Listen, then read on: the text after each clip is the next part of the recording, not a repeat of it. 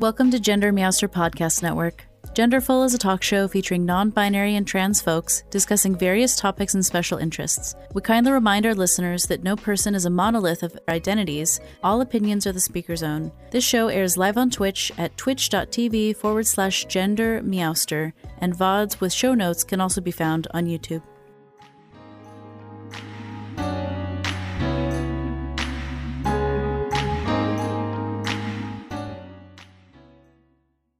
Content warnings for this episode include dysphoria, suicide, sexual abuse, involuntary hospitalization and medication, and religious trauma. So, hi everyone, I'm Gender Meowster. I use they them pronouns, and I'm delighted to welcome back to Genderful my dear friend, Brooke West, who uses they she pronouns. Hey, Brooke. Thanks for having me back. We had so much fun last time. We got through less than half of what I planned for us to talk about. And so I was like, well, obviously, Brooke has to come back. and we also had good comments from yeah, the listeners, right? We totally did. Yeah. There was some feedback that it was heard and received with interest. Yeah. yeah, totally. It's so good. So, before we dive into questions that I have, you said that you wanted to offer some sort of mini yoga practice for us today. I would love to do centering and embodied centering mm-hmm. practice just to center myself and also attune to the vibe and allow myself to clear my mind a little bit before I go into this conversation, transitioning sure. from the last one. So, if you feel to, you might bring your awareness to your seat, where your body connects with whatever it is that's supporting it. And beneath that, excuse me, you might bring your awareness to the earth beyond your seat. And if it's appropriate for you, you might gently bring your awareness to your feet and to your calves and to your thighs, onto the sits bones, to the low back and the low belly below the navel. And from here outward to the hands, the lower arms, and the upper arms. You might draw your awareness to the heart center. That could be the heart itself we're including the lungs as you breathe, the rib cage, the middle back, the upper back, the back of the neck, inviting any inspiration into the back of the neck, the point between the eyebrows, receptive to any inspiration. If you feel too, you might bring your awareness to the rhythm of the breath and in particular to the exhalation, which is the relaxation phase of the breath. Taking just another couple of minutes, if you feel to, you might draw your awareness outward to the environment that you're in, the room or the space. You might notice sounds, temperature, eyes closed or open. You might observe any sensations of light perceptions of color or shape, observing any taste in the mouth, any scent to the air, observing any physical sensations or mental thoughts or emotional feelings that might be giving you any messages. And if there's a directive to those messages, you might allow yourself to honor that directive. If it feels safe for you, for anyone else, and comfortable, nourishing. Observing the exhalation, the point between the eyebrows. If you'd like to deepen the breath, you might lengthen the spine, lifting the heart as if at a diagonal from the floor, allowing electricity to move through the spine and the nervous system a little bit more smoothly if possible. As you exhale, you might release your awareness once again toward the point between the eyebrows, the prefrontal cortex. And just take another 10 or 15 seconds to rest and feel. And being sweet with yourself. Coming back whenever you feel ready. Thank you so much, Brooke.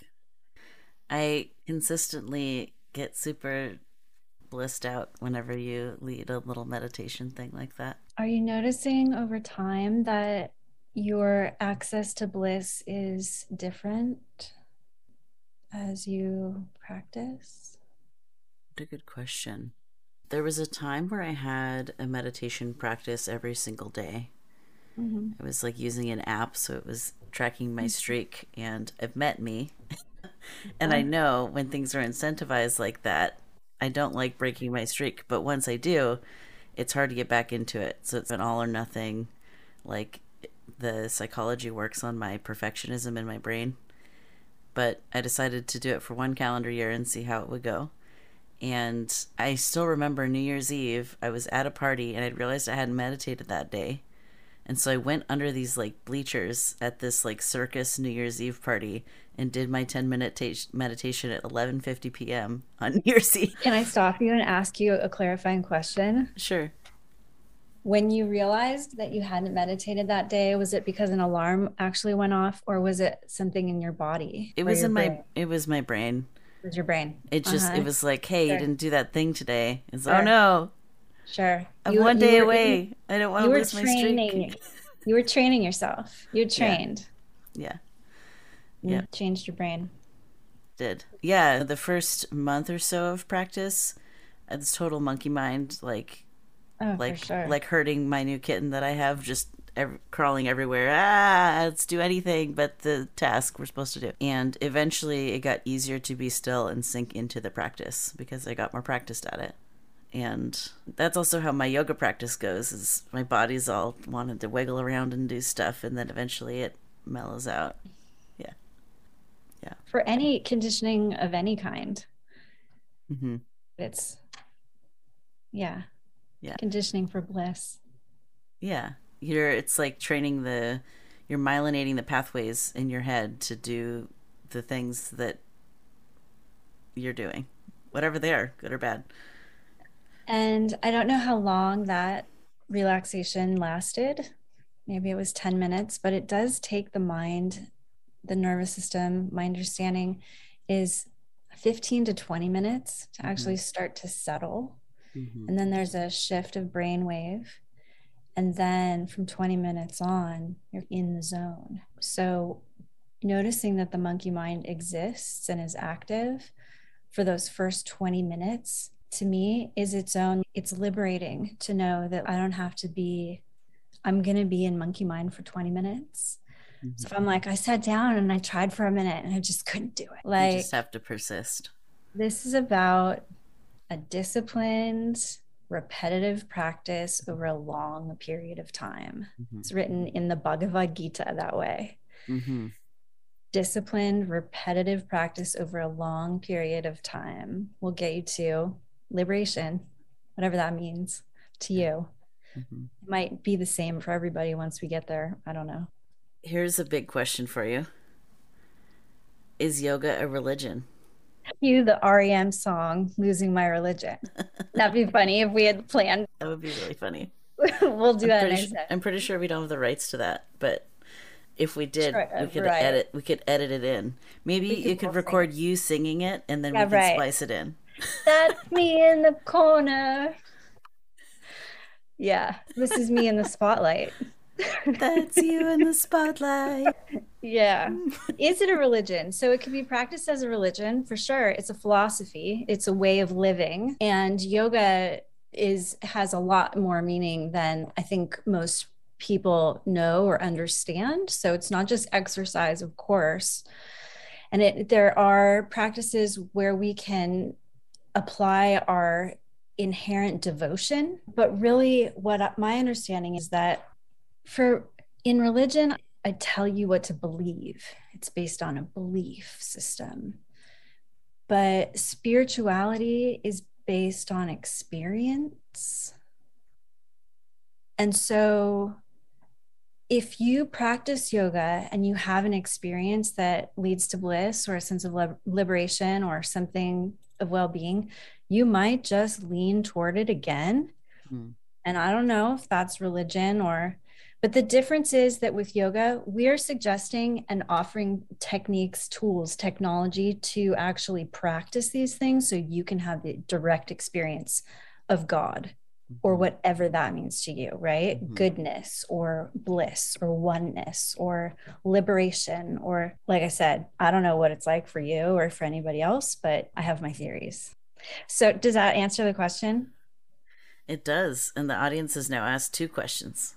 Sweet. Hit me.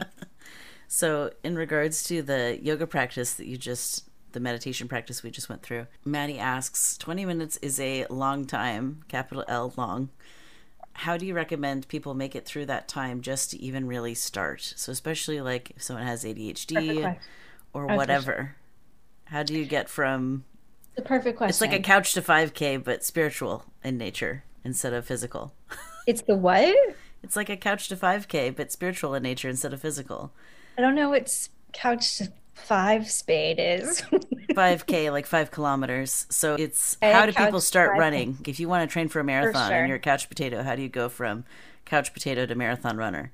Same question how, different topic. how do, yeah how do we get from island to b? Yeah. So i really love the idea of one when t- talking about some larger idea mm-hmm. what is like that first step? Mm-hmm. so that first step could be a lot of different things but if you do that first step like it maybe it maybe to you it's find a chair or actually think of doing it or mm-hmm. something mm-hmm. what i find is that if i can actually get on the floor or get in a chair and sit for it i will probably allow myself to take one breath where the exhalation is a relief mm-hmm. that could be the first breath I want to go into relaxation. I want vasodilation. I want electricity to be able to flow up my spine to my spiritual eye with a relaxed body. And then I want to breathe in a relaxed way so that my respiratory diaphragm is stimulating my vagus nerve, which is sending information from my body about pain or comfort up to my brain and telling mm-hmm. my brain how to respond. Mm-hmm. So if I can allow myself to get like physically comfortable just for an exhalation, feel a tiny bit of relief, mm-hmm. Then I'll probably stay there for another breath. Yeah. Four breaths is has uh, st- statistically significant um, difference in the regulation of the nervous system. So I tell myself if I can stay for four breaths, try that. And then the suggestion is stay a little longer. Stay for are you doing a technique? Are you practicing a breathing technique or a mantra or some sort of repetitive movement with your body? If you are, then the suggestion is to do that practice for as long as it's comfortable until you've stimulated the energy upon which you can rest when you're just meditating, noticing the breath. While so do the technique and then sit and rest for as long as you did the technique mm-hmm. or a little bit longer, could be twice as long. Mm-hmm. That's the hard part is to be still and notice the shifts of subtle energy. Yeah.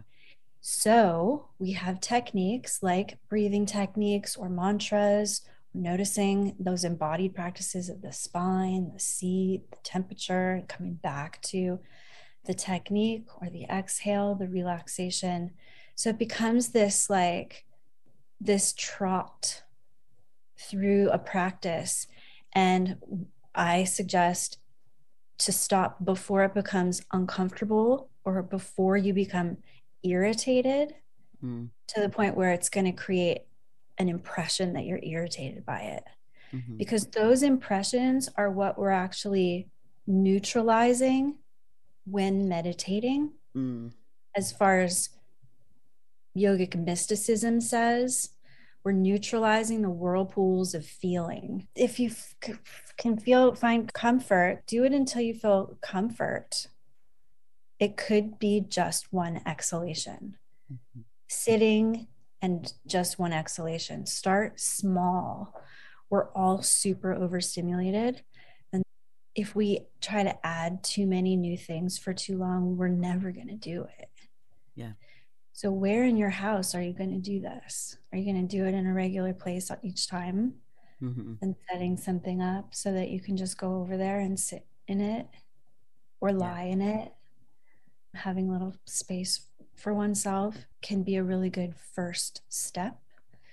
Spiritualizing that zone mm-hmm. it, that will magnetize you back likely will yeah. help anyway one thing that i love about now i'm a homeowner oh my gosh i never thought that would happen in my life one thing that i love about my new house is i have this big carpet that we didn't have in our old house and there's like this spot that's super soft and that's where i have all my yoga blankets and my my yoga band and other collateral that I use for my practice. And so when I walk over there, it's like, oh look, here's this thing. I should just do that right quick.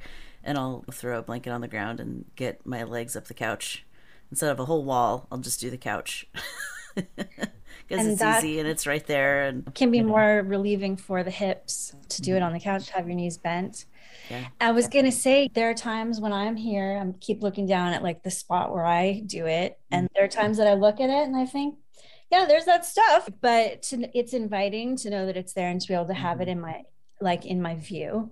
Yeah, keeps it in my consciousness, in my waking consciousness. Mm-hmm. So Maddie has another question for you. Is there a wrong way to do yoga?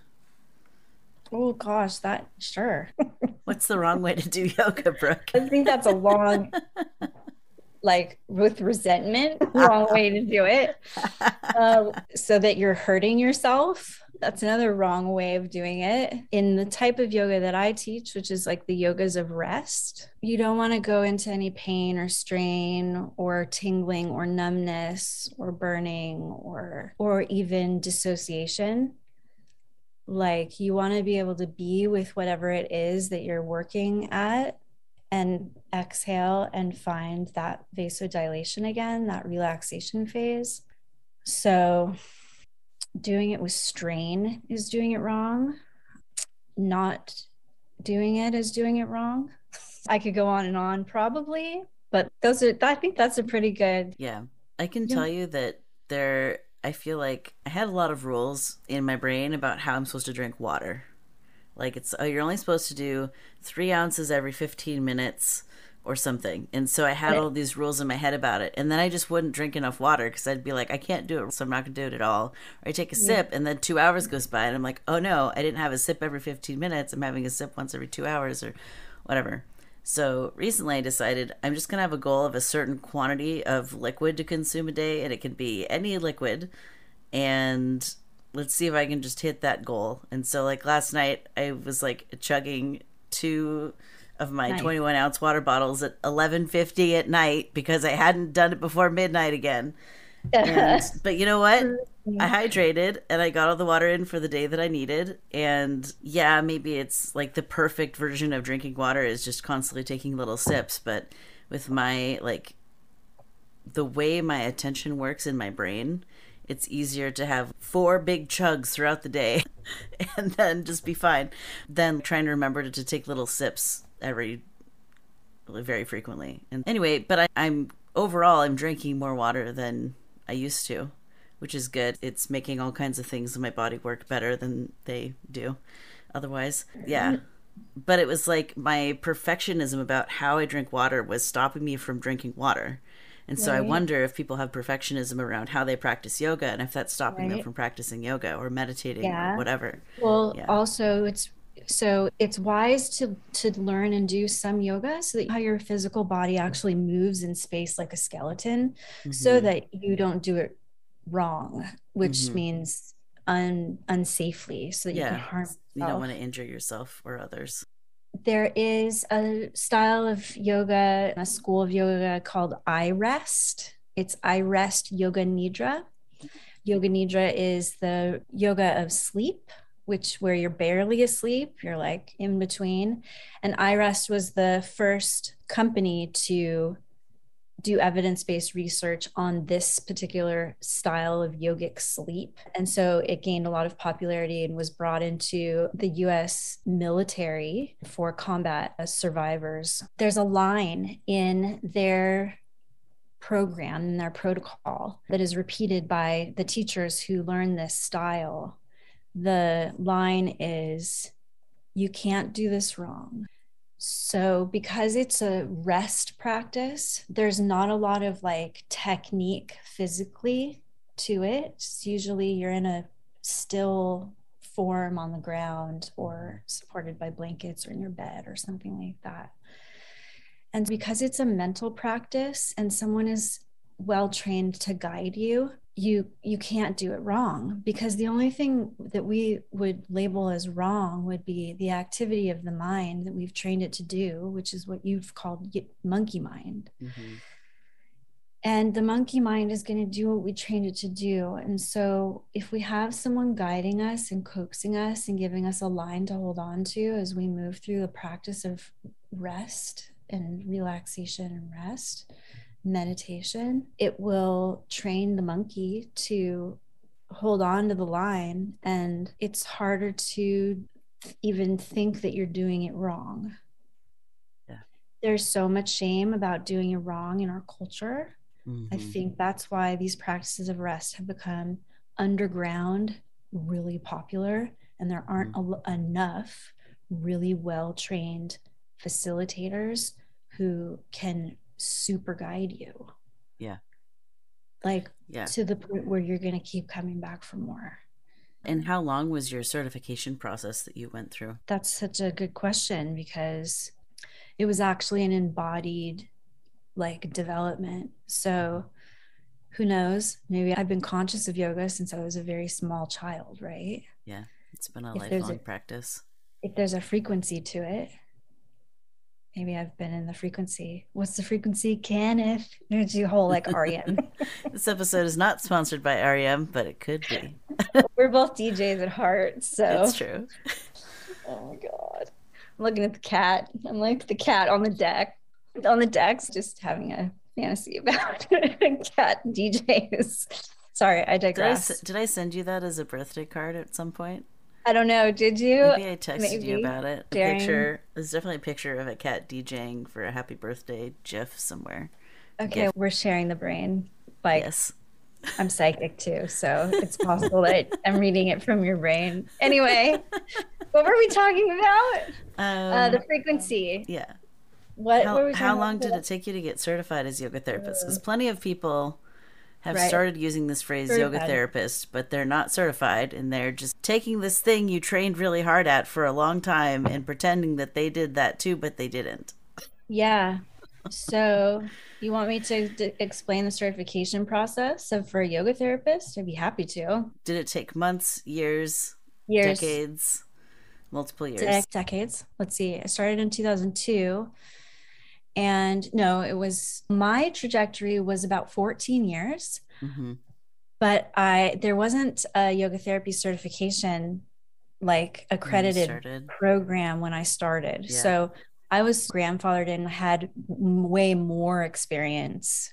Mm-hmm. I also took all of the classes that were required eventually when they were started becoming requirements. Yeah, I started practicing daily in 2002 and or maybe a little bit before that like mentally daily like i knew i needed it and i was going but not like super regularly. And then i yeah i practiced for two and a half years. I don't know if we talked about this in the first one but six to five to eight times a week.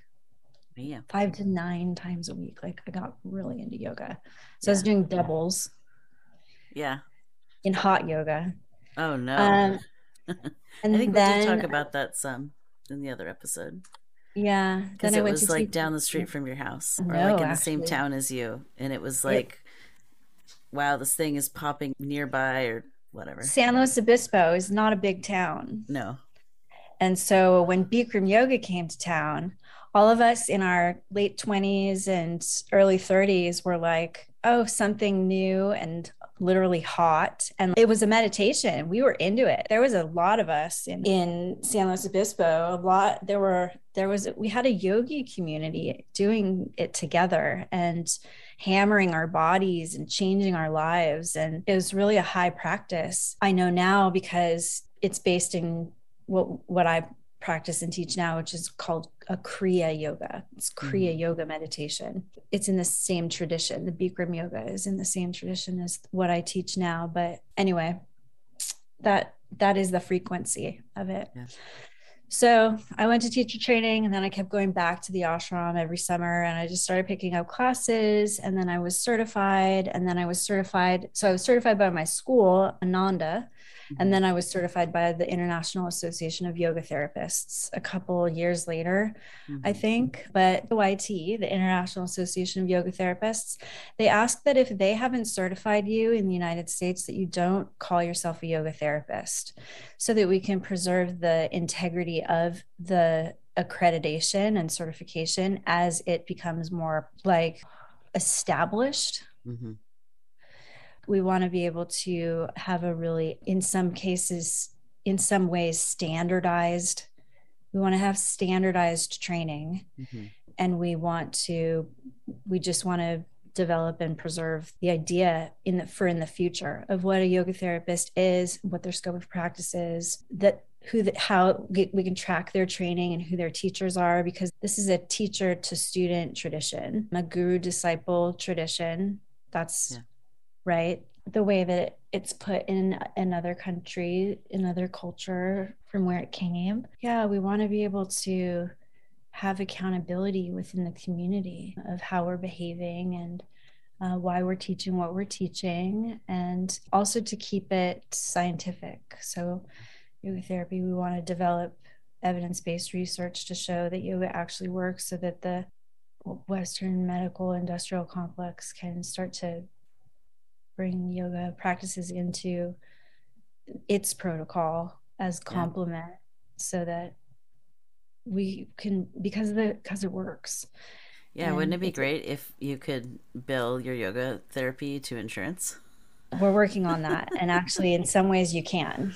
That's They're, really cool. Starting actually. It's that's starting. so awesome. Yeah it is. It's good. It's hard to fit all of the things i like to talk to you about in a two hour conversation well, there's a reason we like each other because you're smart and funny too, and you're oh, thoughtful thanks. and you're spiritual and you're like you're you want to talk about about ethics and morals and spirituality and we don't talk about it enough. Yeah. And yeah, regent of masters of what did you study?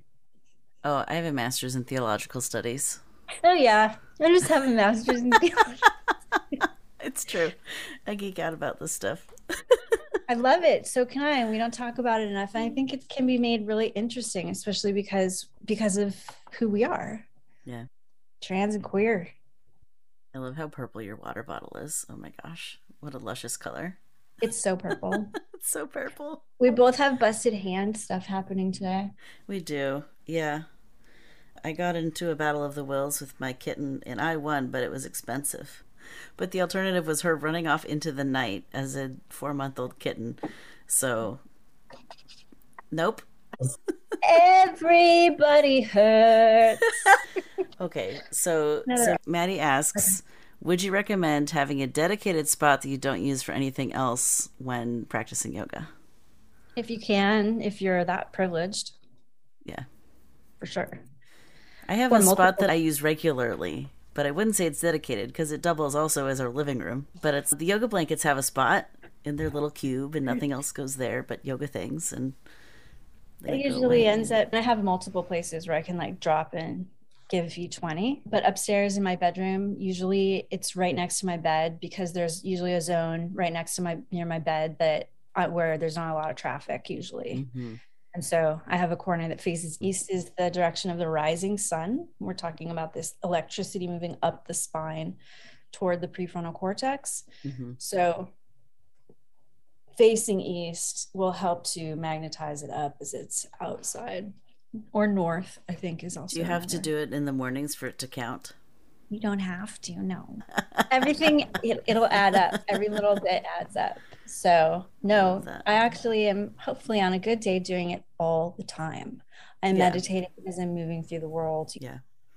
Because for you, and we might have talked about this last time, but it's also hard to remember what we talked about on stream and what we've just talked about in general in our lives. But for you, yoga is a mindset. It's it's a lifestyle. It's 24/7 365. Like your food choices are yoga, your your movement choices are yoga, your exercise choices are yoga, your like how many people you have around and in the house and how you do your social life is rooted in yoga. So it's much more than just a movement modality or an exercise practice for you. It's a lifestyle.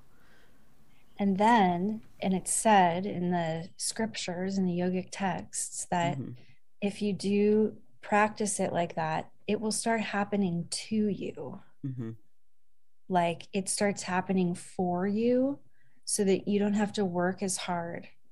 It's getting into a stream, like mm-hmm. flowing down with this bigger Ganga, big river, an original source river. Yeah. Yeah. There's a huge umbrella over my head all the time that is yoga. And I try to fit, I try to ask myself, is this yoga? What would yoga do? I guess is something that I never think about it like that. But like, like a bracelet, what would yoga do? exactly. Yeah, exactly. You tattoo it on your wrist. What would I have it tattooed on the inside of the forehead, like at the point between my eyebrows. Where your, where your third eye is. Your third eye is just staring at what would yoga do constantly. It actually, that's exactly right. You have that's, a what would yoga do colored lens on your third eye. You look out at on the, the inside. It's like a monocle. It's like a yoga monocle. I like that it's colored. It's like well, my imagination runs wild. Oh, it's yoga. I have a disco ball in there that's like flashing all the yeah. How do you do it's disco mindfully, Brooke? I said, how do you do disco mindfully? Yeah. How do I do disco in my mind? Laughing with you is so fun. There's got to be an REM song. Oh my god. I never knew that REM was so yogic. Never flooded through me like this. I'm channeling. So I did my first astrology reading that was professionally like somebody paid for it on on Sunday, yesterday nice. morning. It went amazing. My body was buzzing. Like I awesome. was like this channel was vibrating with the frequency of this 17 year old with cancer. Wait. Her chart, it was rad. She was so much shinier at the end of it. Mm she was so interested in something else yeah. besides all the melee. It was such a blessing for me to be able to do that. Yeah, I love astrology too. Like, I'm starting to re- recognize, like, I have an understanding, and yeah. uh, it's uh, it's a language to learn. I speak French too. Wearing my Moon Kitty shirt because it was fancy Ooh. moon thing recently. That's fun. How fun! It's like phases of the moon with cat faces. I like the I cat. love the new moon. Yeah, the new moon with the cat that's just eyes, like Void uh-huh. Kitty. The new cat. So the black cat. It's so good. it's one of my favorite shirts. I don't wear t-shirts very often, but when I do, it's usually cat themed. You have good you have good shirts, frankly. Generally. Thank you. I appreciate that. Your, your shirt wardrobe is totally clever and entertaining and irreverent and also super reverent. Yay. so fun. I love that we've seen each other enough that you have a sense of my t-shirt wardrobe. it's like the best thing well, ever. sometimes they're stunning. Let's just say Aww. that. The one with the cat in yeah. the cosmos. Yeah, that's your favorite shirt like of mine. my cat right here. It does. It looks uh, just stunning. like baby boy. AKA Jessica. Do you want to tell us about baby boy Jessica? Baby Boy answers to Baby Boy and to Jessica. Mm-hmm. And their official name is Ziggy Stardust because their eyes are two different colors. Such a cute kitten. Yeah. Is he like two? Yeah, I don't know. I think he's three. Oh, he's three. He's such a cute. I, I think he's three. I've never so, had a cat before like this. So yeah, were you? And you got him. To, he just wandered into your life one day. Yeah, late adolescence, totally thrashed. Yeah. Yeah, and he needed we, more yoga in his life. We needed each other. I needed him so bad. I was looking for a dog to adopt at the beginning of COVID and couldn't find mm-hmm. one from save my life. And then this white cat. I swear, I had friends looking in Baja for a dog for me, and I had a friend looking for me in Vermont, and I was in California. Yeah could not find a black dog, a little black dog. Yeah. The we found a white cat like on my deck. How about the like, opposite? I was like, okay, that's what you want. sure. Easy. Keep it easy. Keep it simple. I like it. So Maddie also asks, do you have any specific yoga recommendations for vertigo? If someone oh. has vertigo, do you have, mm-hmm. I don't hmm? know if there are poses or modalities of yoga that would be better than others? A great question. Maybe yoga- vinyasa flow is not the best choice if you've got vertigo. It's my guess. yeah. So, my understanding of vertigo is that it's stress related, generally speaking. There are crystals in the ear that can get off kilter, but it often comes on during times of stress or for people who've lived for a long time with stress. So, the yogas of relaxation again, anything that is calming and self regulating. So, specific breathing techniques or practices that are really working on nervous system regulation would be really helpful. The one of the one of the forms, the physical forms suggested for vertigo is legs up the wall, but people can get really queasy. I think that's what happens when you come upside down, in addition to feeling dizzy. Mm-hmm. The idea is to come into legs up the wall. So get down and be comfortable. So that's important to figure out like, can I put a blanket under my sacrum across mm-hmm. that my tailbone is coming off of it or blanket under the neck? And then feel the queasy and notice how long the queasiness lasts and then see if you can rest and get comfortable like that meditative difficult part for at least as long as it took as it was as you were queasy. And then bring your knees over to the side rest there for just a moment so that you don't get dizzy when you come up and come up. So that's a suggestion but i've had i had a client who did that and was like you forever.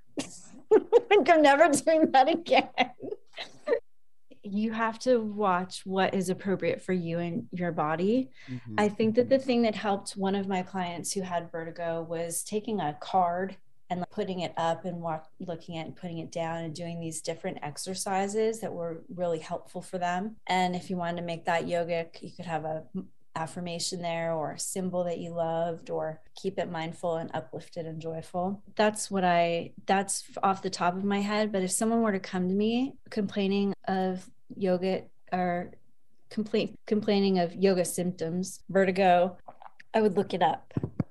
And I like I do research if it's something that I'm not familiar with. Mm-hmm. And then I would come to the client and I would ask them if they were willing to do any of these things and then we would like st- strategically work our way to that but the thing that is the underlying principle of everything that I teach is about relaxation and rest, meditation, and the restorative calming activities. So I would begin by approaching how do we best approach rest for this person where they are mm-hmm. with their anxiety right now or their depression right now or their insomnia right now and their physical body and all of that stuff bring them down a notch so that the vasodilation can happen so that whatever's constricting you constricting the bones or the crystals or whatever the electricity can at least have a, an, an aperture that's more like a portal so that things can flow and information can be obtained from there. Next question is Would you recommend trying out different types of yoga or stick with one until you get good at it? Oh, that's such a good question. Yeah. It depends. Yeah. The smart answer is it depends. Yeah. Yeah. Because so, what? Because maybe you start with a modality that really doesn't work for you, and then sticking with it is just pure torture. But yeah. like maybe trying a couple of modalities to find the one that works well for you and then sticking with it is a good plan. I don't know. Yeah. If you're lucky, you land on the one that works for you right away. Yeah. And then but, you don't need to shop around. exactly. I can tell but, you, I've tried Bikram. I've tried a couple of other types, and then I tried the Yoga Nidra, like rest Kriya yoga stuff that you do. Your type of yoga is my favorite type of yoga. it's like adult napping with lullabies. I tuck yes, you in. You do meditations. But it's also yeah. so tailored and considerate to like whatever ails a person. Like I have a very specific mid back pain thing, and I can only be in the legs up the couch wall shape for so long until inevitably this one muscle in my back is nope we're done. And, and then i have to roll over every time without fail that happens. And so we've found a way to have our practice accommodate for that which is so great. And i just had an inspiration about that that we can talk about next time.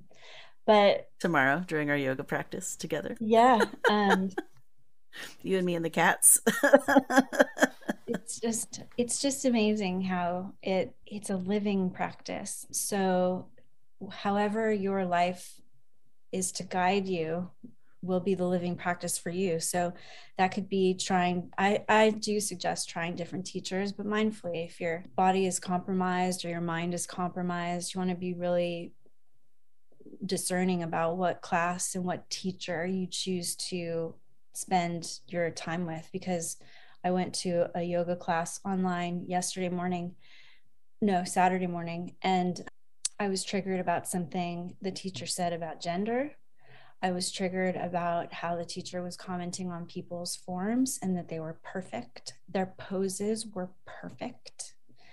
And I actually had to get up and leave the room and send a text to my trans non binary friend um, across the country and say on a voice message how excruciating it was to hear this person talking about men having babies and laughing and like holding space like for 25 people saying transphobic things i don't know if it's i don't know if it's phobic but it's definitely ignorant and not broad-minded enough because they haven't been exposed to the mm-hmm. notion that like the gender thing and the pregnancy thing there's a lot of room for n- nuance yeah. And I have my own like body dysmorphia, body dysphoria. And that's why I don't go to yoga classes. I was in my living room because I, I need a really, like you said, I need a really tailored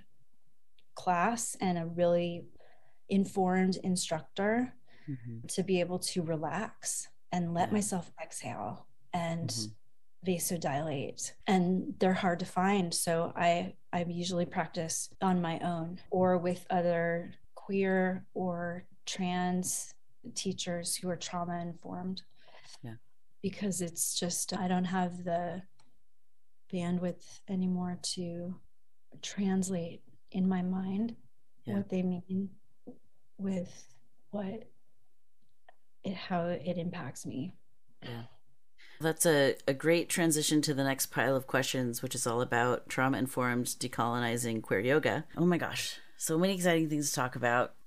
Only so many hours in a day. I know my cheeks are flushed from all of the excitement. all the yoga zaps. The all the chi. Kundalini around. moving through me, prana. So, Brooke, why is trauma informed or trauma sensitive yoga uh, class or a teacher important to seek out? I'm glad you asked. I wanted to read a little bit from this book called A Queer Dharma by Jacoby Ballard, who is trans yoga therapist, yoga teacher, who's been working in social justice circles for 20 years over in New York. And I think he, they live in Utah, in Salt Lake City. And so there's a chapter, this is Yoga and Meditations for Liberation. So Jacoby has some experience in Buddhism. It's not really so much my practice. I don't really know that much about it, but this is a really beautiful book that talks about a lot of things that we're dealing with as we're moving in social justice in the world and how we can integrate spiritual practices the spiritual practices that are yoga and and buddhism. Anyway there's a chapter in here in part two which jacoby wrote first before part one called teaching queer and trans yoga.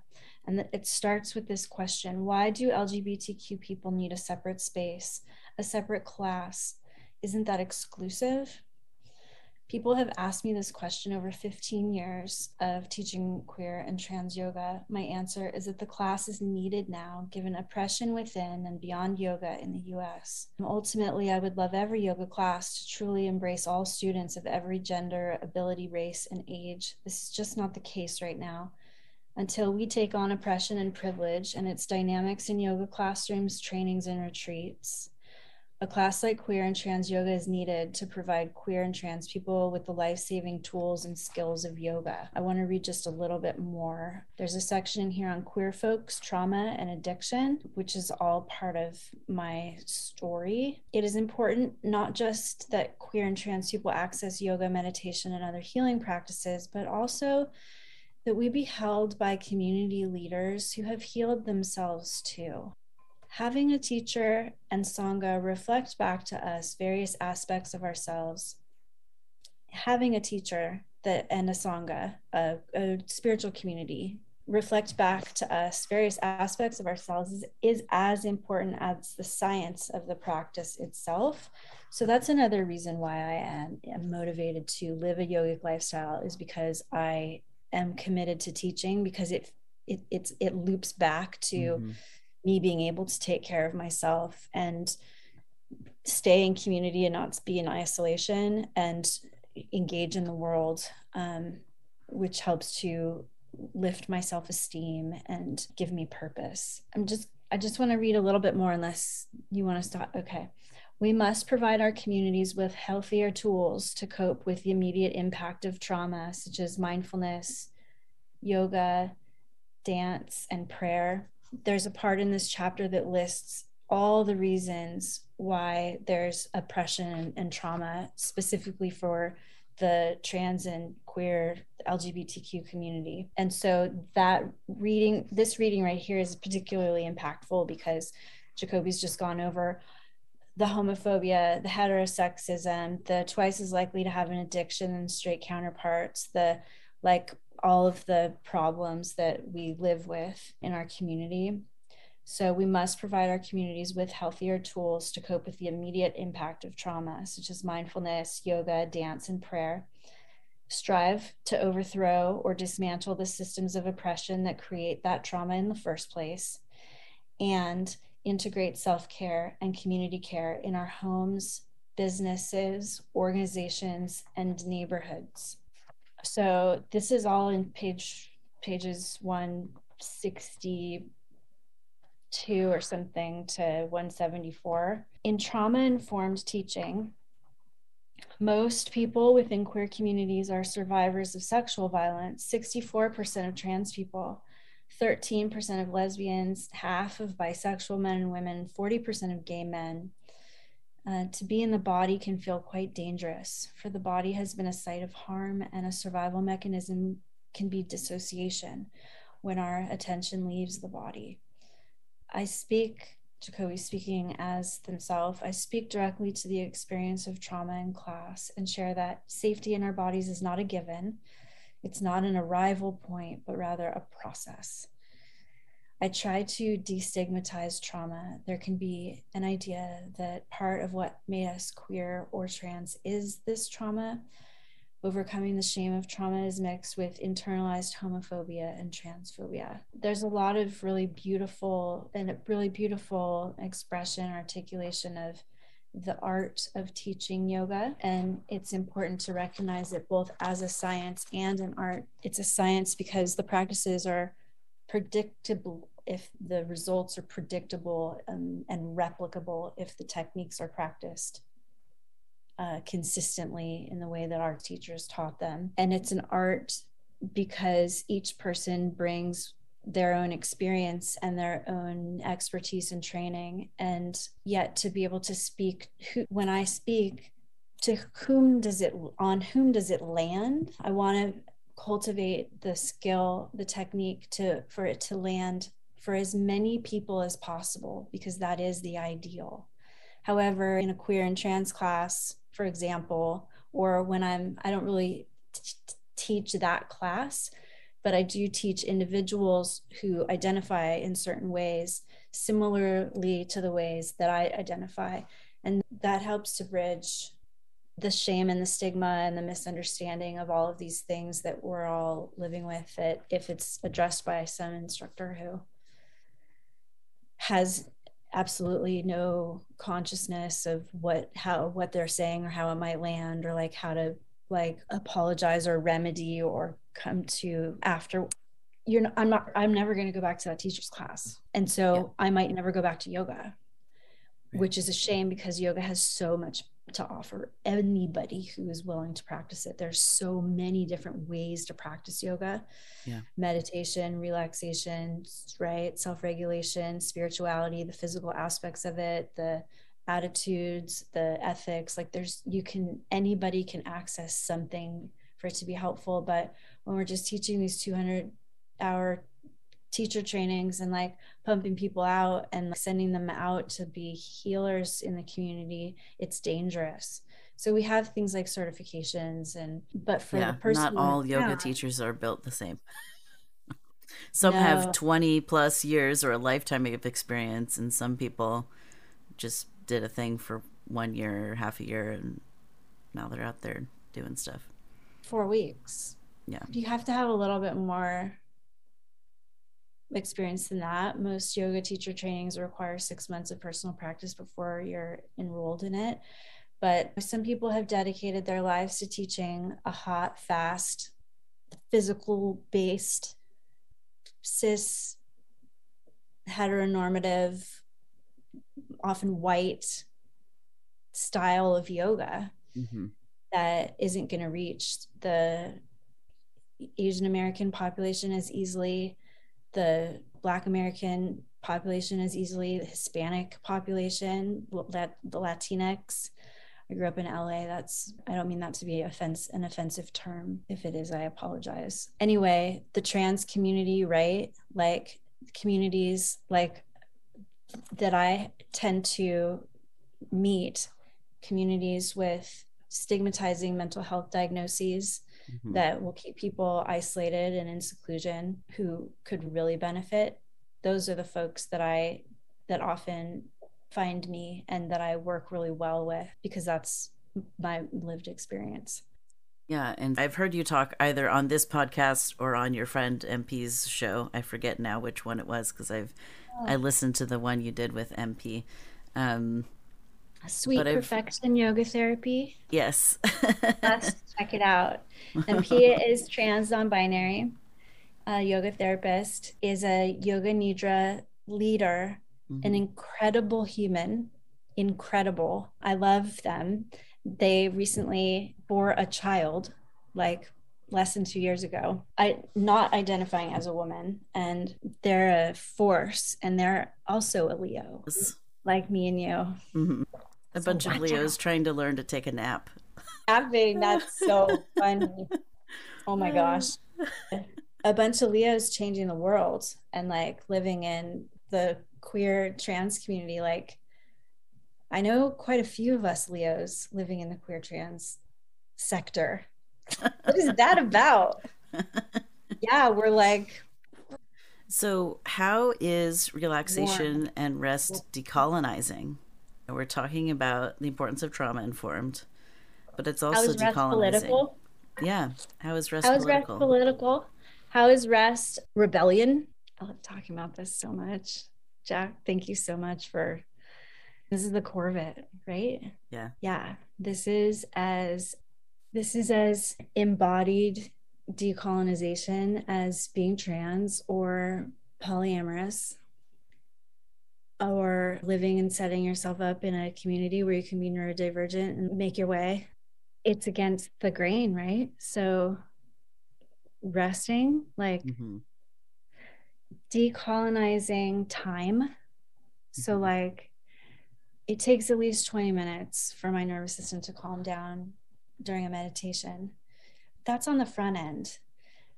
On the back end of a rest practice, there is a liminal space that is very spacey and floaty that you want to mm-hmm. be able to go from that liminal space slowly into your waking, more active life. Mm-hmm. And working with that space between may without jarring it while preserving it, because you've just done something that you've invested some time in.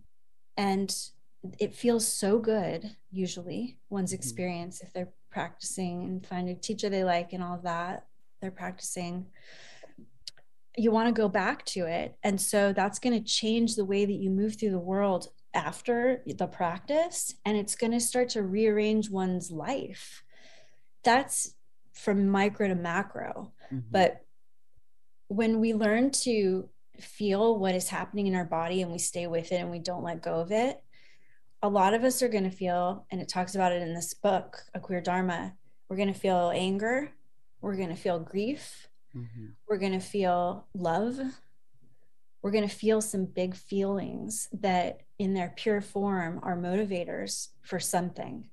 And so, if we can become aware of how it is that our physical body is telling us how we feel, then we need to work on the feelings and set up the structure so that we don't feel that way anymore because we're awake.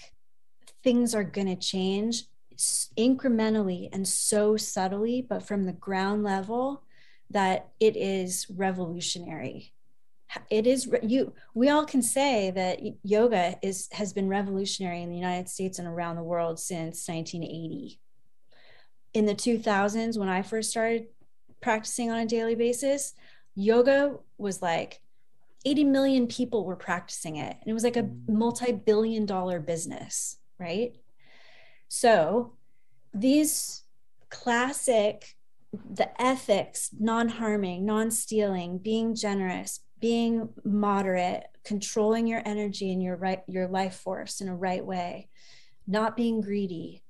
These are foundational to all the practices of yoga, even if you're pumped out in a 20 in a 200 hour yoga teacher training. Mm-hmm.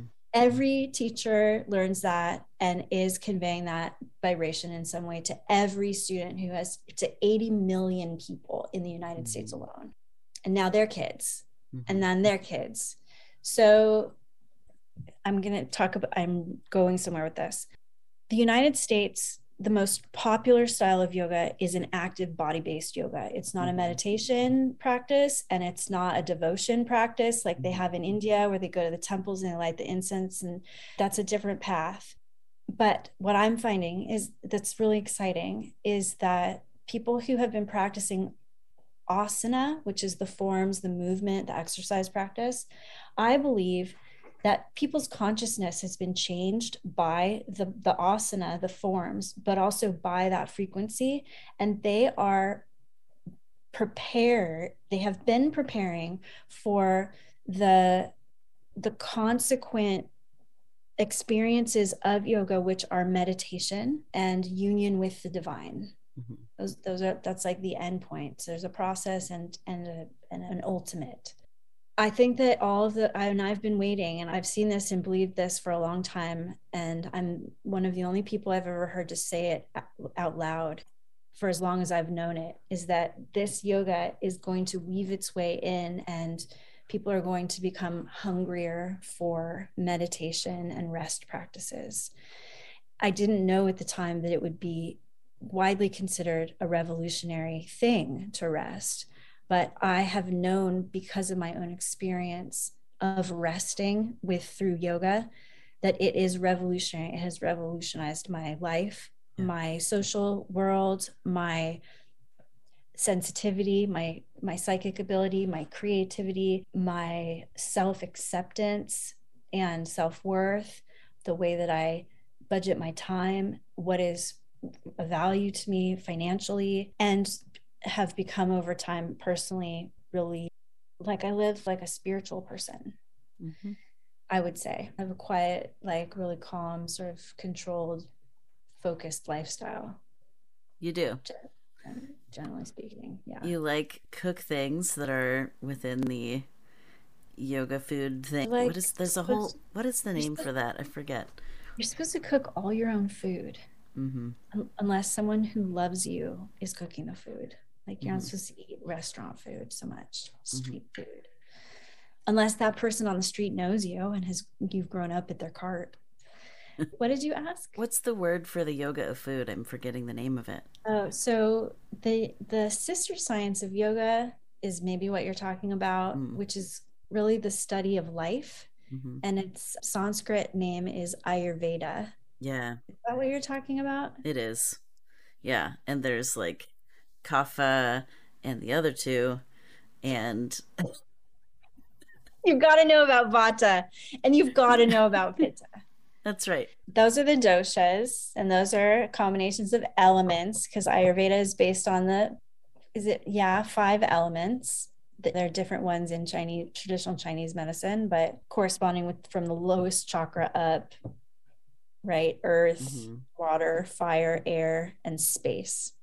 So combining those five creates a dosha. It creates a, a blueprint for what is appropriate for you to ingest and speed at which you move through the world and what how you get deranged or thrown off balance and and getting back to that balance by by adding in or taking away elements or things that are comprised other things that are comprised of elements like food or color or it's about sleep it's about cycles sleep wake cycles hormonal cycles. It's about creating a rhythm so that you can continue to stay open to the creator herself. They call kundalini moving through your your system your astral anatomy your astral spine from the root up from the lowest chakra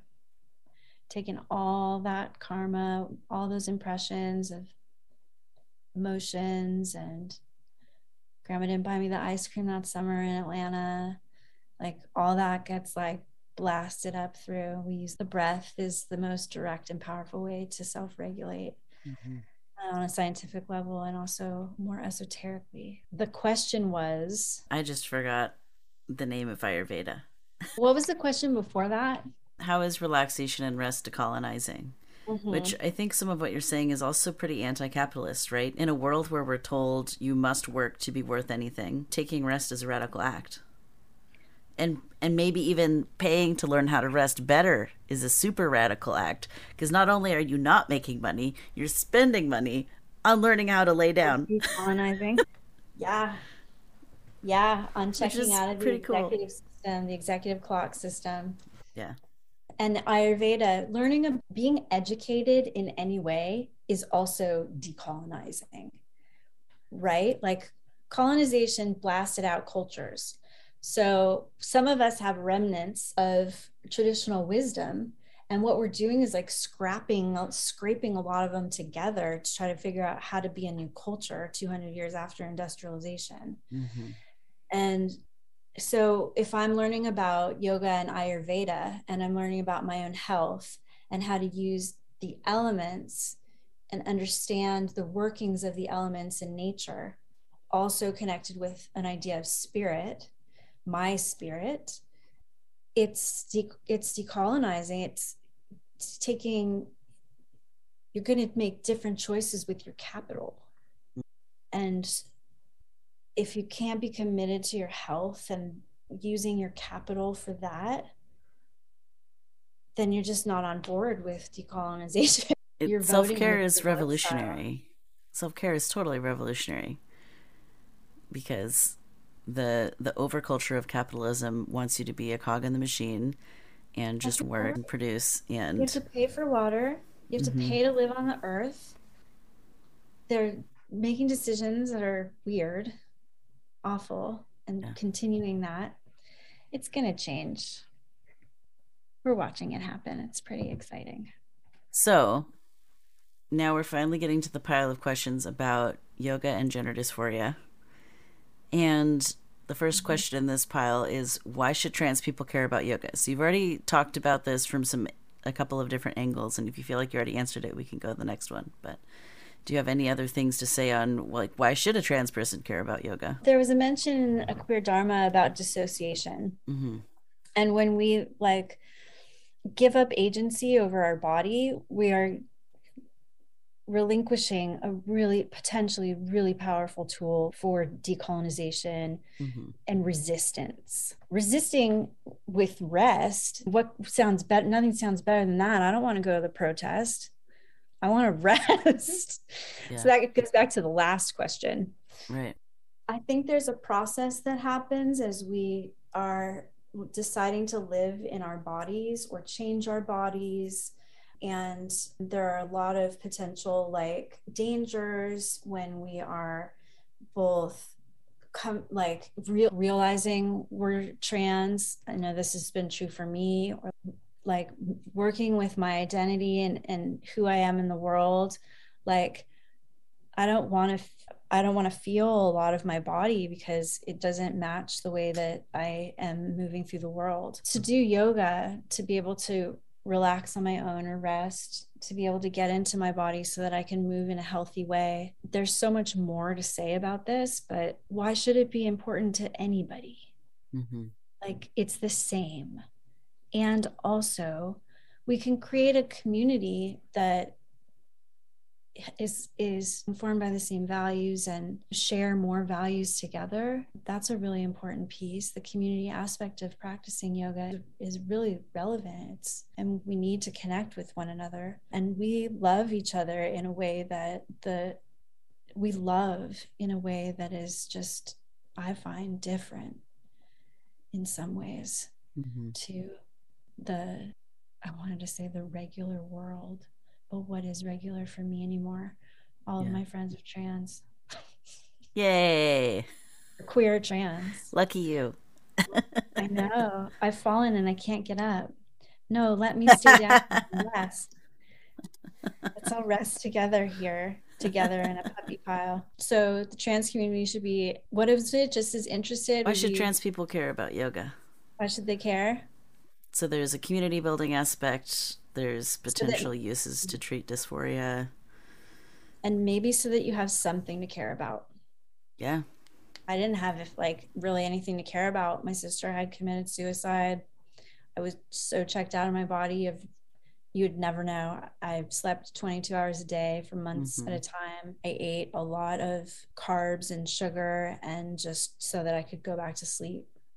Yeah. Uh, like I didn't have anything to live for. I felt like after, and yeah, it gave me something to do and it gave me people to be around and gave me my body back and it gave me my, my, my stability back physically and emotionally and financially now because it's turned into my livelihood there's a lot of opportunity too in yoga if it is your path and you do become trained and you do meet people who you love and want to work as a yoga teacher or a yoga therapist or a meditation teacher or as anything with the understanding of yoga there is space in the industry. I hate to sound so dry and but there's space in the world. We need more we need you if you're a healer.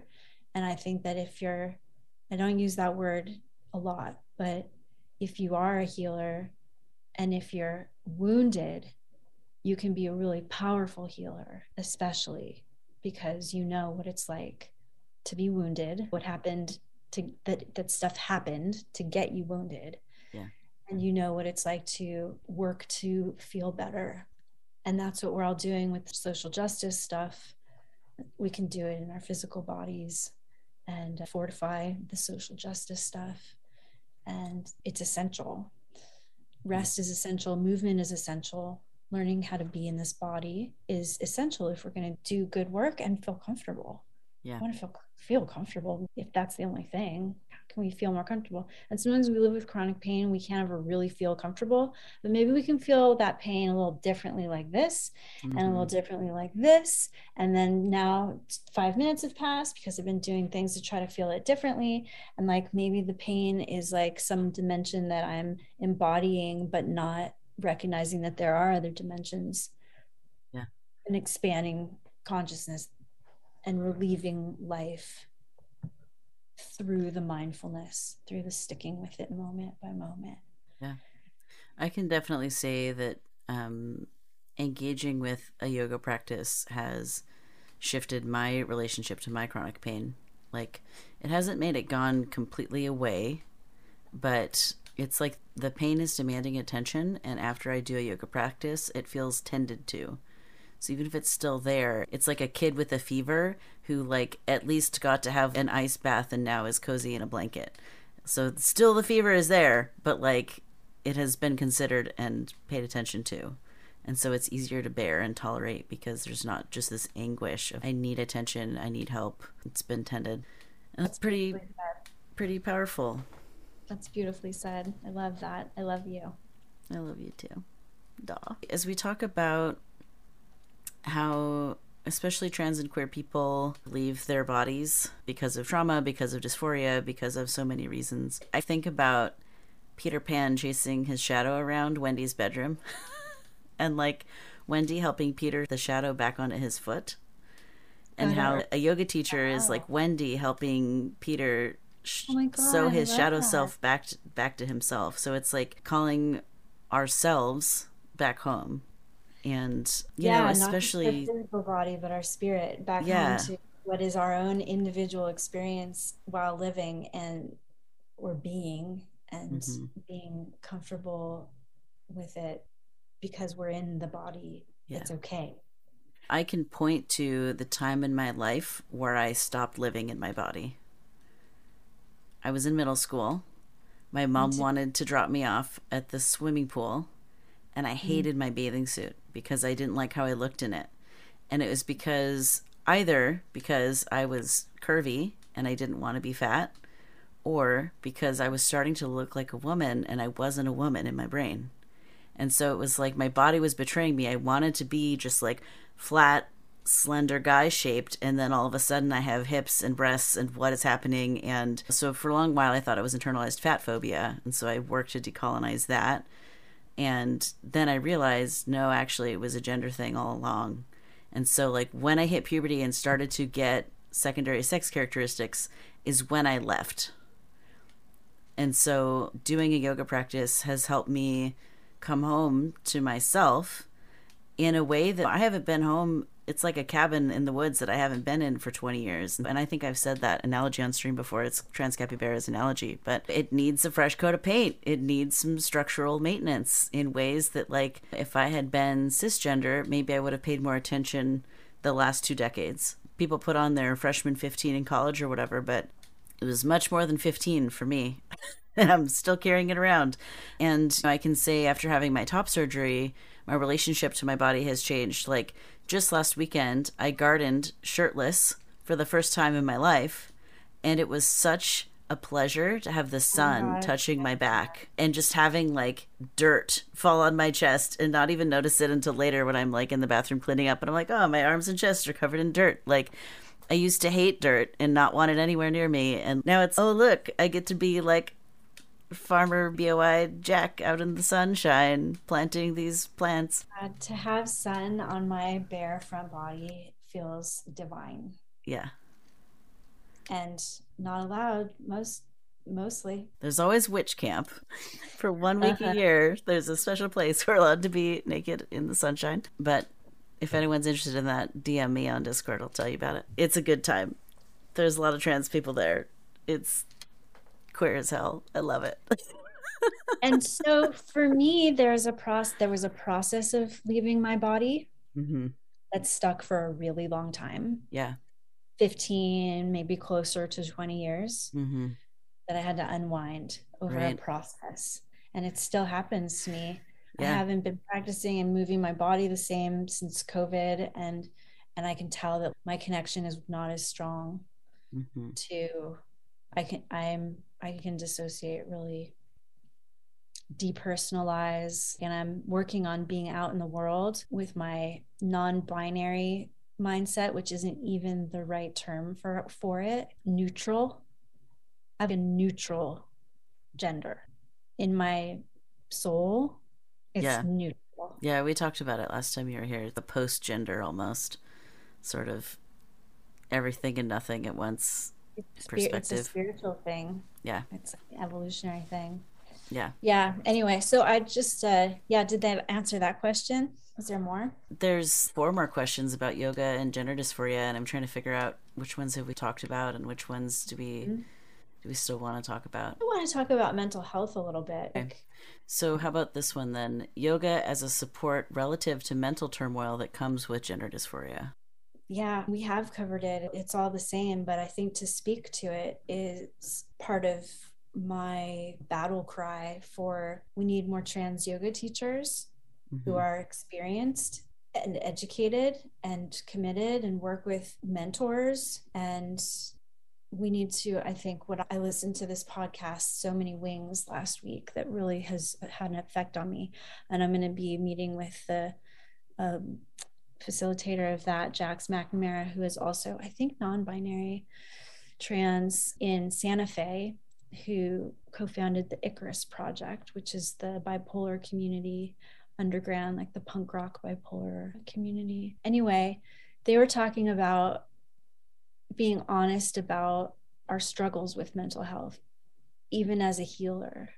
And again, I don't, I use that word as an abbreviation for what we all do and i don't want it to be woo woo but for me i i have been for whatever reason this forerunner leader in the conversations around mental health especially in my pa- in my previous community in San Luis Obispo California. I was bringing movies about hearing voices, one called Healing Voices, to the community and showing Crazy Wise, which is another film about spirituality in other cultures and what mental health looks like in our culture and its ties to spirituality and I've been really isolated and I could stay in a little bubble there in San Luis Obispo. I was going out to conferences, mental health conferences and talking about yoga. I was going to yoga conferences and talking about mental health. Mm-hmm. I was doing research and projects and working in schools and colleges and like I was doing all of it, leading retreats and classes and, and I was alone. And I, I didn't have anybody to have a conversation with about being gay. Mm-hmm. About being trans or non binary, about even the concept of it nothing about polyamory that wasn't like snickered at. And I didn't feel comfortable talking about my mental health because I was so traumatized by the way that it was treated.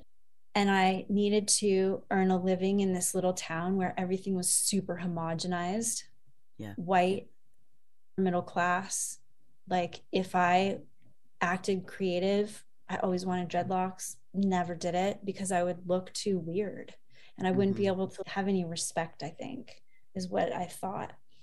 I'm discovering now as I'm coming out more and more about mental health, about about my identity. It's I recognize that there's a process that can only be facilitated by being around other people. And so by being in a trans community, queer community that's practicing yoga together, I don't really have that quite yet. And I'm looking at the ways that I can facilitate that in a way that sustains my health and well being. Yeah. Because I don't know what the statistics are on mental health in the trans community because we don't have enough studies on anything about the trans community. Nobody's right. really putting money toward it at this point. However, on the ground, we can do it. And I believe that there is a high experience of mental health diagnoses and in the community and also of addiction and all of that stuff which leads back to trauma which can lead back to yoga if you're trained in trauma informed yoga and self regulation skills. It's the perfect like it's the perfect cauldron of helping mental health helping identity dysphoria, just whatever it is, like all the disses and the D's, like bringing love back to the D's. So I also really masked my, if it's whatever my neurodivergence is, the Brook flavor of mm-hmm. neurodivergence. Yeah. I I tamped it down because I because I wanted to get along with people and it, I didn't, I couldn't find stable people who also had the creativity that I did. And I didn't want to be with wackadoodle people who weren't grounded. Mm-hmm. So I guess I erred toward being more homogenized and cis and all of that because I wanted that. I was willing to sacrifice having the dreadlocks. And in the interim, I learned how to have some stability and live in this world because I didn't even want to live in capitalism. Like all that stuff would bother me from the get go. But I was able to figure out a way to do it by doing something that I love, which is yoga and service. And now that I am more stable after 20, 20 plus years, I, I'm now meeting my people and expressing myself and practicing playing with what are those psychic abilities? How can I use them to help people more? How can I move my body differently? How can I think differently?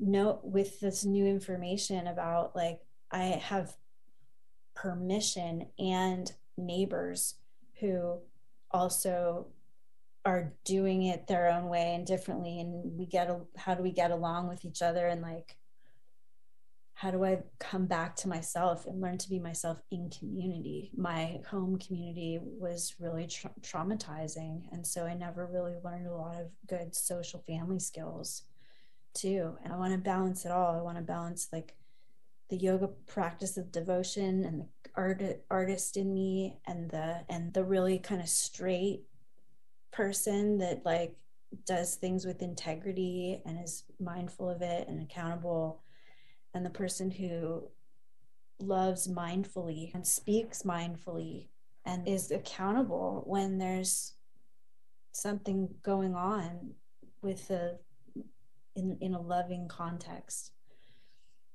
To me that means not having a whole lot of people around me. I'm very particular about who i keep around me. Because it's a it's an octave that for me to be able to be myself completely myself is an octave that I can't find a harmony with as much as I would like, as much as, I've experienced. And I think that part of it, and I don't mean to sound arrogant, but that's what makes leadership. I don't have any other peers of doing what it is that I do, how I do it.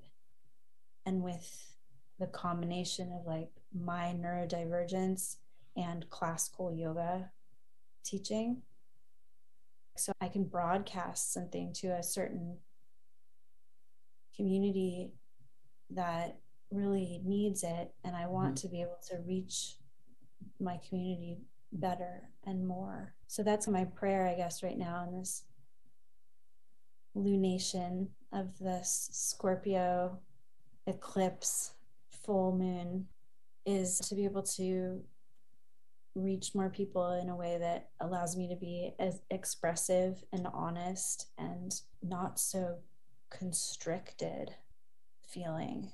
There's a big part of me that doesn't feel a lot of freedom. So, having the liberating, the spiritually liberating practices of meditation and resting mm-hmm. um, are super, that's so valuable, extra valuable than to the average cishet person. Yeah. It's like it is for the black community, like it is for any like marginalized community, the disabled, the blah blah blah. I still haven't gotten to the nut meat stuff of the things that I want to talk about mental health, but I think it seems like we're coming maybe down to a time point. I have no concept of time at this point. I'm like, we've been live for two hours, and I do have a thing in 26 minutes that I need to wrap up and get to. But the concluding question that I have for you is there anything that I didn't ask about that you wanted to share about yoga or yoga and gender or yoga and mental health, etc.? Mental health, gender, and spirituality. Yeah. I want to know what people need. I would ask a I would ask a question back. Like what is needed and what are people what's people's capacity? And to actually like i don't know figure out a way that we can all build like a really strong yoga core for this movement cadre of yoga folk. Squad A yoga squad. Squadron. Yeah I don't know. I, I, don't know. What do I want? People can come to my training this weekend if they want to. They can come to my Friday night class, just the Friday night class. We're going to do a restorative uh, sequence for mood balancing. And then we're going to deconstruct it over the next couple of days and talk about trauma. And why are you laughing? Because I just crossed my arms the opposite way of usual because oh gosh, that I've was the thing we worked on last week. I've been doing it all week too. It's good for your brain, I think. It is. I, I usually I it's the opposite way of usual, and it's funny to me um, because it suits the hand that I hurt yesterday better to cross it the opposite way of usual. And so it's so yeah. funny that we practiced that and then six days later I had it. That's so funny. We do have another question from the audience though. Delirium asks if you find yourself dissociating during yoga, how do you yeah. bring it back to a healing session or practice? You like, mean how do you bring your mind back to your healing practice? Sure. Or if you have yeah. a short guided meditation for dealing with dissociation and return, that could be your closing offering you wanted to do, and then we we'll make sure to leave time for you to talk about your workshop this weekend too. After that, um, yeah, we could totally do that, but we did it at the beginning, so it's the same thing, and I'll give yeah. you the secret of it.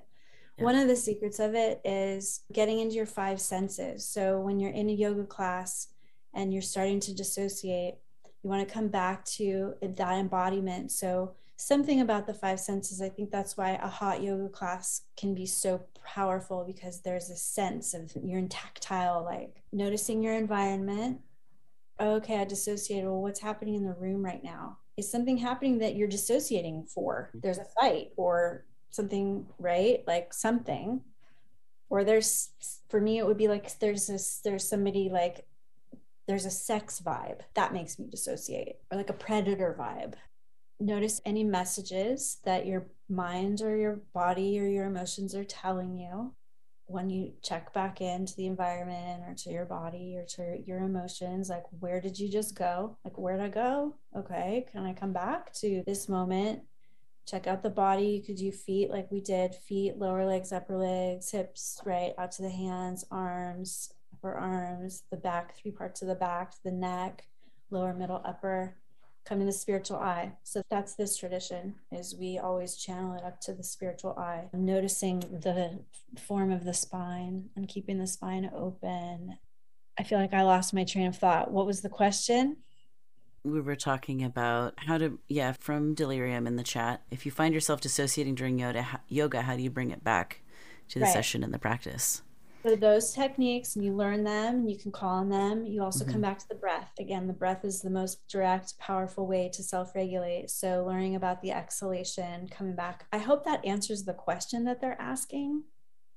I'm not sure if i understand the question but it sounds like if you have a moment that you notice you're dissociated doing those observational practices can be one method of bringing yourself back.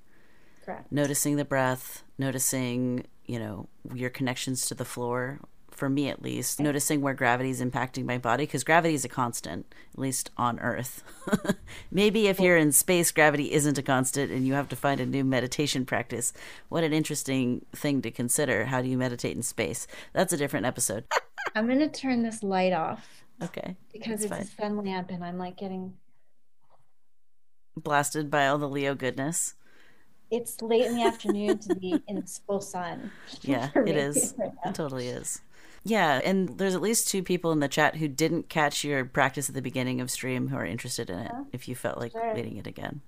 Yeah. So the the landmarks that I use, I pretty much use them all the time and like every tech. Yeah, the technique is the same. I don't stray really from the technique. It keeps things very organized for me and it's not overwhelming. So I find my seat. I notice where my body is connecting to the floor or the chair or whatever it is that I'm sitting in, just like Jack was saying. And then I like to suggest sometimes inhaling and pressing the sits bones down and lengthening the spine up because we've been practicing breathing in and holding it with anxiety. So if you're going to do that, lengthen your spine. And then as you exhale, soften the shoulders. If you're sitting up, you might glide the chin back. Sitting up can be challenging. So I teach people how to sit a lot. Lifting the gaze toward the spiritual eye.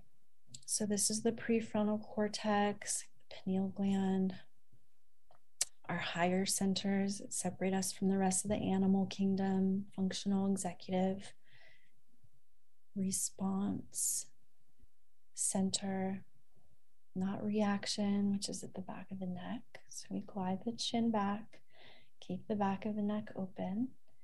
You can think about that anytime. What's happening with my neck? How is this energy flowing or not flowing through that column, that hollow tube?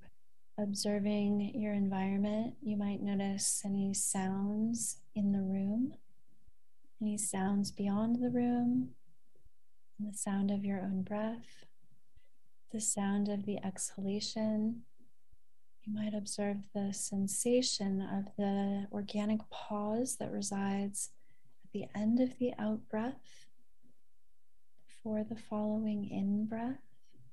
Releasing your awareness once again toward the spiritual eye if you feel to. Spine is long or comfortable, chin is tucked slightly.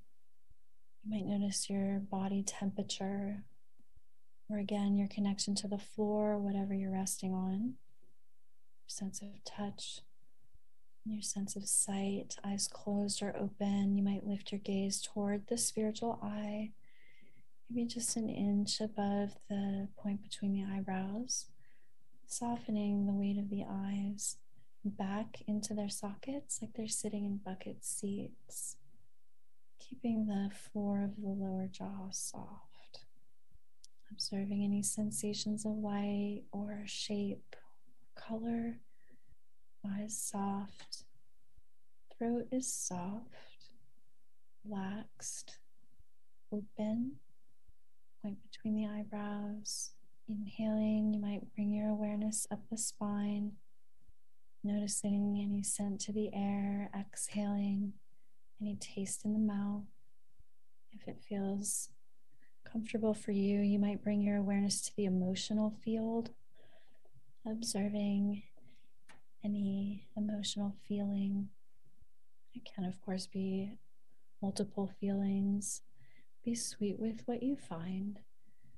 Exhaling, inhaling and lengthening the spine again as if magnetizing your energy up to the spiritual eye. Releasing the shoulders, exhaling, observing any thoughts in the mind, any patterns of thinking, habits of thought. Just take a moment, let yourself think, noticing what you're thinking, that you're thinking, and that you're breathing, exhaling, releasing tension if you can, or changing it if you can. If there's any way that you can honor any thoughts or feelings or physical sensations to make yourself more comfortable. That could be what we call an intention. Let yourself find comfort. And if you can't find comfort, you might simply notice the breath and the exhalation, breathing through the nose if possible. Exhaling and inhaling through the nose, or working your way to closing your mouth over many breaths. It's fine too. You can take any of these techniques out of that sequence to bring yourself back to your body, being sweet with yourself. Gaze is lifted toward the brow, finding your exhalation and coming back whenever you feel ready. Did that answer or complete? Yes, it did. I've never talked about it in public before, but something happens to me sometimes when I'm open, like that makes me want to cough. It's something in my lymph nodes, my throat. There's like energy that's moving through, and I think getting mm-hmm. bottlenecked there.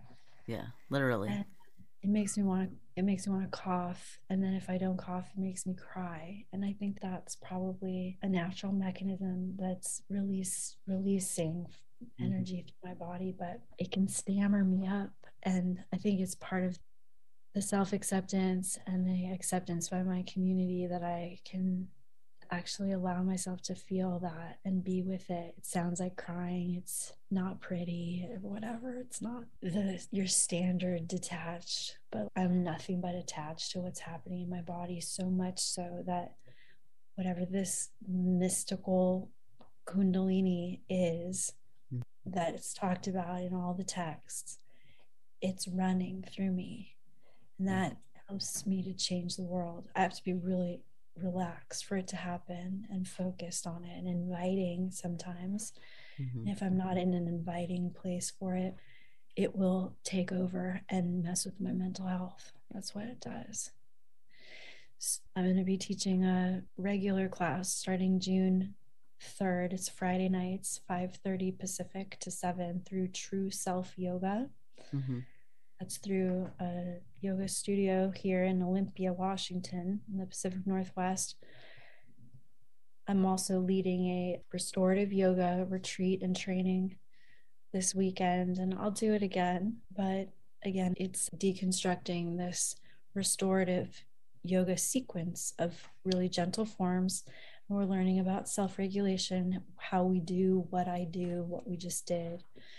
It's super chock full of rest, learning and resting a lot. So it's over Friday night, three hours of practice. Not we won't practice that long, but and then Saturday it's 10 to 4 and then Sunday it's 11 to 3 and it's a small group we're going to do it online too and it's appropriate for anyone it mm-hmm. doesn't matter what your body is like it doesn't matter yeah. if you've never done yoga all you really need is willingness so it's a tool that you'll have in your back pocket that's so helpful can we talk about roe v wade like sure i I took the morning after pill because I was pregnant because an IUD failed.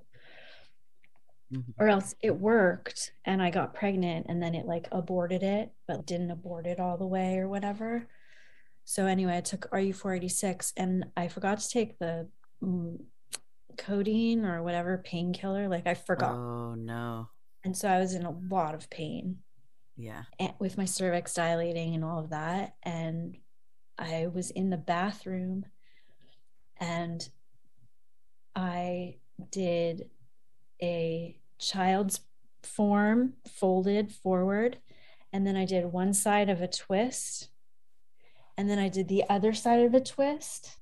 And then I expelled whatever it was trying to get out of me.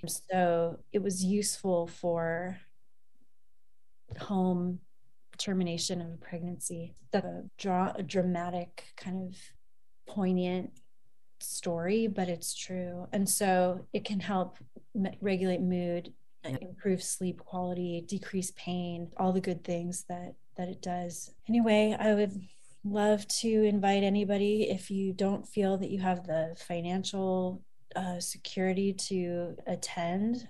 If you wanted to attend all 12 hours, or even some of them, three on Friday, or you needed to come and, and and go online, let me know because I would love to have you there. And I teach better when I'm teaching to people, teaching to nobody in outer space. Posted on Instagram today. It's just not good for my mind. I'm inspired by people, having people in front of me, and especially the, especially folks like me, folks like us who uh, will appreciate an environment that is trauma sensitive and open to discussion and who you are and where you're at and what you're going through in a gentle and sweet way. That's how I teach all of my everything that I teach is like that. And there's an opportunity coming up this weekend. And if you're seeing this later in the future, check my website, brookewestyoga.com, B R O O K E W E S T Y O G A, because there's probably something coming up the pike. I have a newsletter. I would love to adopt your email address for my use so that I can send you information about stuff like that that happens. It's really the clincher for me to reach out to you you can see me on Instagram and Facebook on my website too. But have, have we passed the early bird registration window for your Yeah, last night I need to go in and make sure that all those buttons are switched. But it if you if you miss the early bird registration and you need some financial support, you want to come, just be in touch because because you're generous and not greedy, just like yoga teaches because it needs to be an exchange for sure. Yeah. And this information is really valuable and it's super important. And if you're interested yeah. in it and you feel like you have the space for it, do it. And for your workshop this weekend, anyone can come to that as well. It's not like you need to be a certain level of fancy. Absolutely. You don't even have to be a yoga teacher. Yeah. You don't even have you don't even really have to have practiced yoga ever. That's really cool. I didn't really think about it like that, but it's I haven't said that out loud while talking about this thing, but it's true. Yeah. And that's one of the things that I really love about your approach with yoga is how accessible it is. Even as someone who's disabled and fat and failed out of other yoga stuff because I wasn't fit enough to do them and is resistant to exercise in any form and ADHD. Oh God, my brain is Whatever everywhere. else. yeah. Whatever the the brain you have. Yeah. Yoga maybe has not been accessible and we figured out a way to make it really attractive. Yeah. Cuz it's just mellow and yeah. it's really good. Yeah. It feels good. Your experience has been good.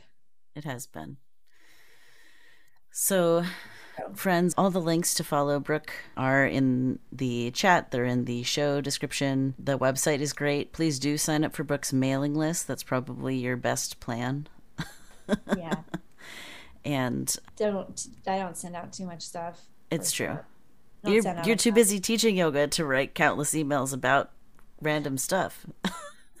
yeah, early bird registration though, that's a good one to remind people about. So, just so folks know, next week's guest here on the talk show is going to be Neurodivergent Rebel. So it's another reoccurrence of a guest we've had once before coming back to the show, like six, eight months later. And we're going to be talking about autism and what it's like being trans in Texas, which is a whole time. So for now, Genderphobe would like to thank our guest for being on this podcast Please feel free to join us live on Twitch on Mondays, check out the replays on YouTube on Fridays, and keep an eye on your favorite podcasting platforms for edited audio only versions. As Neferkitty likes to say, trans rights are human rights. That's right.